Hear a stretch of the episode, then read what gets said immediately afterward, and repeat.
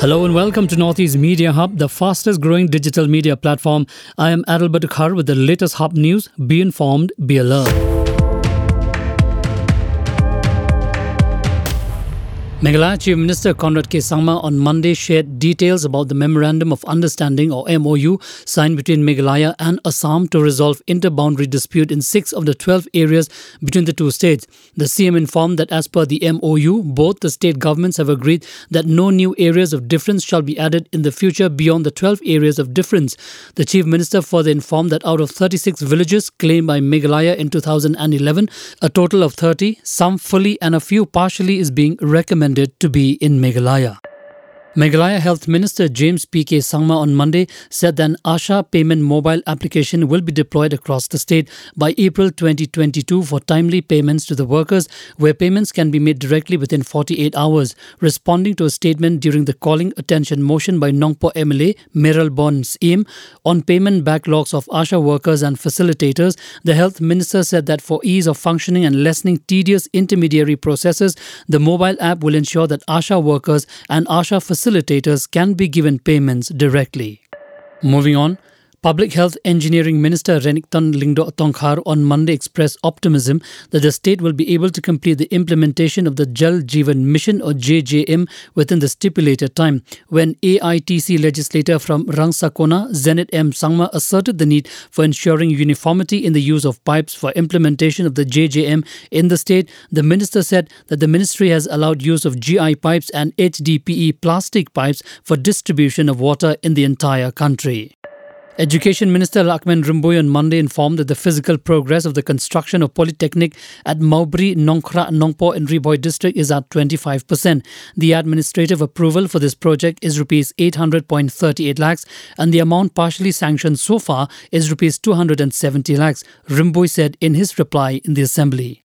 The total material liability pending for clearance is rupees 342 crores under the MGNREGS in the state. Minister in charge Community and Rural Development Hamletson Dohling informed the assembly on Monday. He further said that a proposal has been sent to the ministry in October last year for sanctioning of funds. Urban Affairs Minister Sniawbhalang Dhar on Monday informed that the government is trying to acquire approximately 200 acres of land in Kardam village, Ri Bhoi, for setting up of the waste disposal project. Replying to a query raised by EITC legislator from Umroi, George B. Lyngdoh in the assembly, the minister said a public hearing was held on January 8 and a presentation on the details of the proposed project was highlighted to the public of the area. However, there are few groups who are opposed to the proposed waste disposal project and the final report on the matter is awaited from the Ri Bhoi Deputy Commissioner, he added. Mawsynram MLA H.M. Shangpliang has expressed concern over the rising price of beef meat in the state. Addressing the assembly on the second day of the budget session, Shangpliang said that consumption of beef is a routine thing in the state, but the prices are very high as there is no regularization. He urged the state government to resolve the issue with Assam to ease the transportation process of beef to Meghalaya.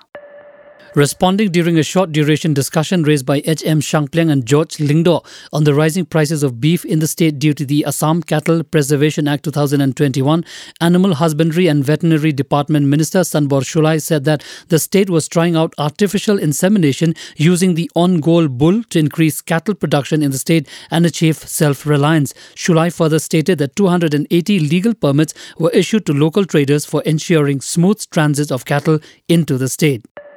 The minister in charge of PHE, Renikton Tongkhar, on Monday has announced that the Greater Shillong Water Supply Scheme will be completed within the month of September this year.